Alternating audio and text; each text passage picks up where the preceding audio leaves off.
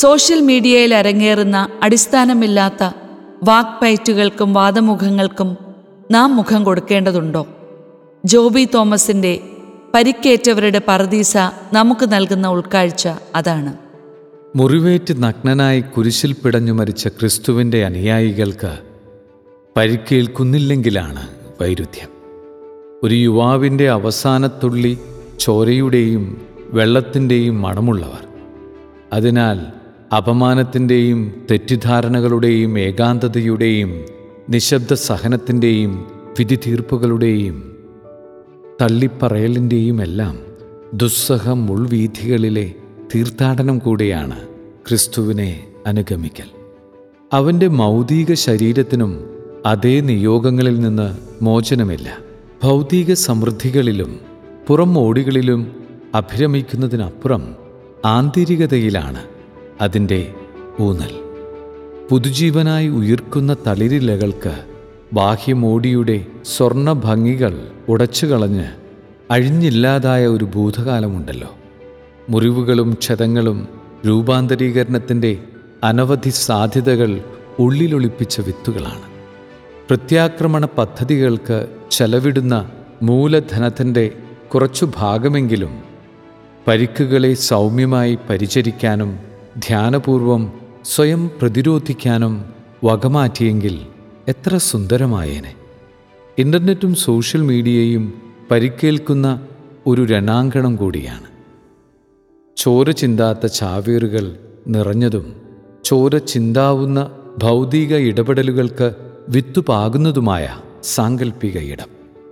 ക്രിസ്തുമത വിദ്വേഷികളും മതമൗലിക യുക്തിവാദികളും നിരീശ്വര ചിന്തകരുമെല്ലാം അടങ്ങുന്ന നീണ്ട നിരയുടെ പ്രത്യക്ഷ പരോക്ഷ പോർവിളികളാൽ ഇവിടം മുഖരിതമാണ്.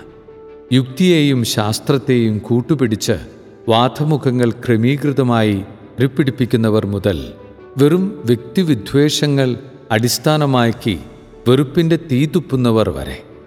ക്രിസ്തുവും അവൻ്റെ ശരീരമായ സഭയും ഇത്തരം ആക്രമണങ്ങളിൽ നിരന്തരം മുറിപ്പെടുന്നുണ്ട്. അസത്യങ്ങളെന്ന് അറിഞ്ഞുകൊണ്ട് വസ്തുതാവിരുദ്ധമായ പരാമർശങ്ങളിൽ ഏർപ്പെടുന്ന ഒരു വലിയ ഗണത്തെയും ഒളിഞ്ഞും തെളിഞ്ഞും അവിടെ കാണാം. ആടിനെ പറഞ്ഞു പറഞ്ഞ് പട്ടിയാക്കാൻ കച്ചകെട്ടിയിറങ്ങിയവർ, സുവിശേഷത്തെ മനഃപൂർവം അവമതിക്കൽ അജണ്ടയാക്കിയവർ. പ്രതികരിച്ച് ഊർജം ചെലവാക്കും മുമ്പ് ചില തിരിച്ചറിവുകൾ സ്വന്തമാക്കേണ്ടത് അത്യാവശ്യമാണ്. തിരുത്തലുകളോ കൂട്ടിച്ചേർക്കലുകളോ വ്യക്തത വരുത്തലോ പ്രതീക്ഷിക്കാത്തവരും അവരെ പരിഗണിക്കാത്തവരുമായ ആളുകളെ കോൺഫ്രണ്ട് ചെയ്യുന്നത് ബുദ്ധിശൂന്യതയല്ലേ? അവർക്കൊത്ത തരംതാണ മറുപടികൾ നൽകി സ്വയം ഇളിഭ്യരാകാമെന്നേയുള്ളൂ. മലർന്നുകിടന്നുള്ള മുറുക്കിത്തുപ്പലിൻ്റെ ഫലമാണിത്. നിങ്ങളുടെ തലച്ചോറും മനസ്സും മുഷിപ്പിക്കാതെ ഓടി രക്ഷപ്പെടണം.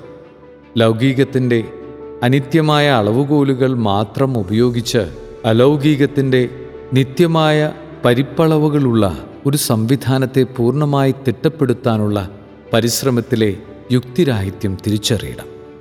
വായിക്കാനും പഠിക്കാനും സ്വയം ചോദ്യങ്ങളിലൂടെ ഉത്തരങ്ങൾ കണ്ടെത്തി മുന്നേറാനും നിങ്ങളെ പ്രചോദിപ്പിക്കാത്തതിനൊന്നും പിന്നാലെ സമയം പാഴാക്കേണ്ടതില്ല. പിന്നെ എല്ലാ ചോദ്യങ്ങളും ഉത്തരമർഹിക്കുന്നില്ല അഥവാ പറയാനുള്ള ബാധ്യതയില്ലതാനും. ജ്ഞാനം നിറഞ്ഞ വിവേകത്തിൻ്റെ വഴി പറയേണ്ടത് സമയത്ത് പറയാനും ചിലപ്പോൾ നിരുപാധികം നിശബ്ദനാകാനും പിൻവാങ്ങാനുമൊക്കെ നിങ്ങളെ പ്രേരിപ്പിക്കും. ക്രിസ്തുവിൻ്റെ ജീവിത തത്വശാസ്ത്രത്തിന് കടകവിരുദ്ധമായ നിലപാടുകളിൽ പുലരുന്നവരെ വാദമുഖങ്ങൾ കൊണ്ട് നേരിടാൻ ശ്രമിക്കുന്നത് അനൗചിത്യമല്ലേ? സ്നേഹാദരങ്ങളുടെ തുറവി നിറഞ്ഞ സംയമന ധീരതയും സഹിഷ്ണുതാപരമായ ചേർന്നുനിൽപ്പും വെളിപ്പെടുത്തുന്ന സാക്ഷ്യത്തിൻ്റെ സ്പാർക്കുകൾ അവരുടെ മേധാശക്തിയിൽ തീക്കനലുകൾ കൂന കൂട്ടുമ്പോൾ നസ്രായൻ നിങ്ങളെ നോക്കി സ്നേഹപൂർവം കണ്ണിറുക്കും. പഴി പറയുന്നവരിൽ ചില പരാതിക്കാർ മൂത്ത പുത്രനെ പോലെ മുറിവേറ്റവരാണ്. അകത്തു നിന്നിട്ടും വേണ്ട പോലെ സ്നേഹം സ്വീകരിക്കാൻ കഴിയാതെ പോയവർ. പൊന്നുമോനായിട്ടും ദാസൻ്റെ മാനസിക നിലയെ അറിവില്ലാതെ ഉപാസിച്ചവർ. ഏകാധിപത്യത്തെയും അടിച്ചമർത്തലിനെയും പറ്റി വാചാലരാകുന്ന അത്തരം തിരുത്തൽവാദികൾ നെഞ്ചോട് ചേർത്ത് നിർത്തിയുള്ള പരിചരണം ആവശ്യമുള്ളവരാണ്. വേണ്ടത്ര പരിഗണന ലഭിക്കാത്ത മുള്ളിലുടക്കിയ കുഞ്ഞാടുകളെ തോളത്തെടുക്കാൻ പ്രാപ്തിയുള്ളവരുണ്ടെങ്കിൽ തീരാവുന്നതേയുള്ളൂ അത്തരം വിഷം തുപ്പലുകൾ. ഇംപീരിയലിസത്തിൻ്റെ ആഢ്യാഭരണങ്ങൾ അണിഞ്ഞിറങ്ങിയ ക്ലെറിക്കലിസത്തിൻ്റെ ശേഷിപ്പുകൾ വളരെ ചെറിയ തോതിൽ മാത്രമാണ് പുതുക്കാലത്ത് അവശേഷിക്കുന്നത്. പൗരോഹിത്യ സന്യാസത്തെയും അതിലെ അപൂർവമായ ഒഴുക്കുത്തുകളെയും പെരുപ്പിച്ചെടുക്കുന്ന ശ്രമങ്ങളെ സഹതാപത്തോടെ വിട്ടുകളയുകയാണ് ഉചിതം.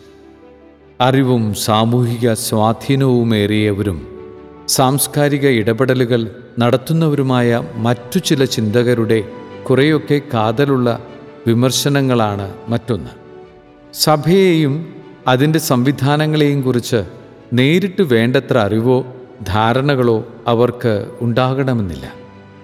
അത്തരം വസ്തുതാപരമായ തെറ്റുകൾ തിരുത്തുന്നതിന് അവരെ ബുദ്ധിപരമായും താത്വികമായും പ്രതിപക്ഷ ബഹുമാനത്തോടെ അഭിമുഖീകരിക്കുന്നതിനുള്ള പരിശ്രമങ്ങൾ ആവശ്യമാണ്.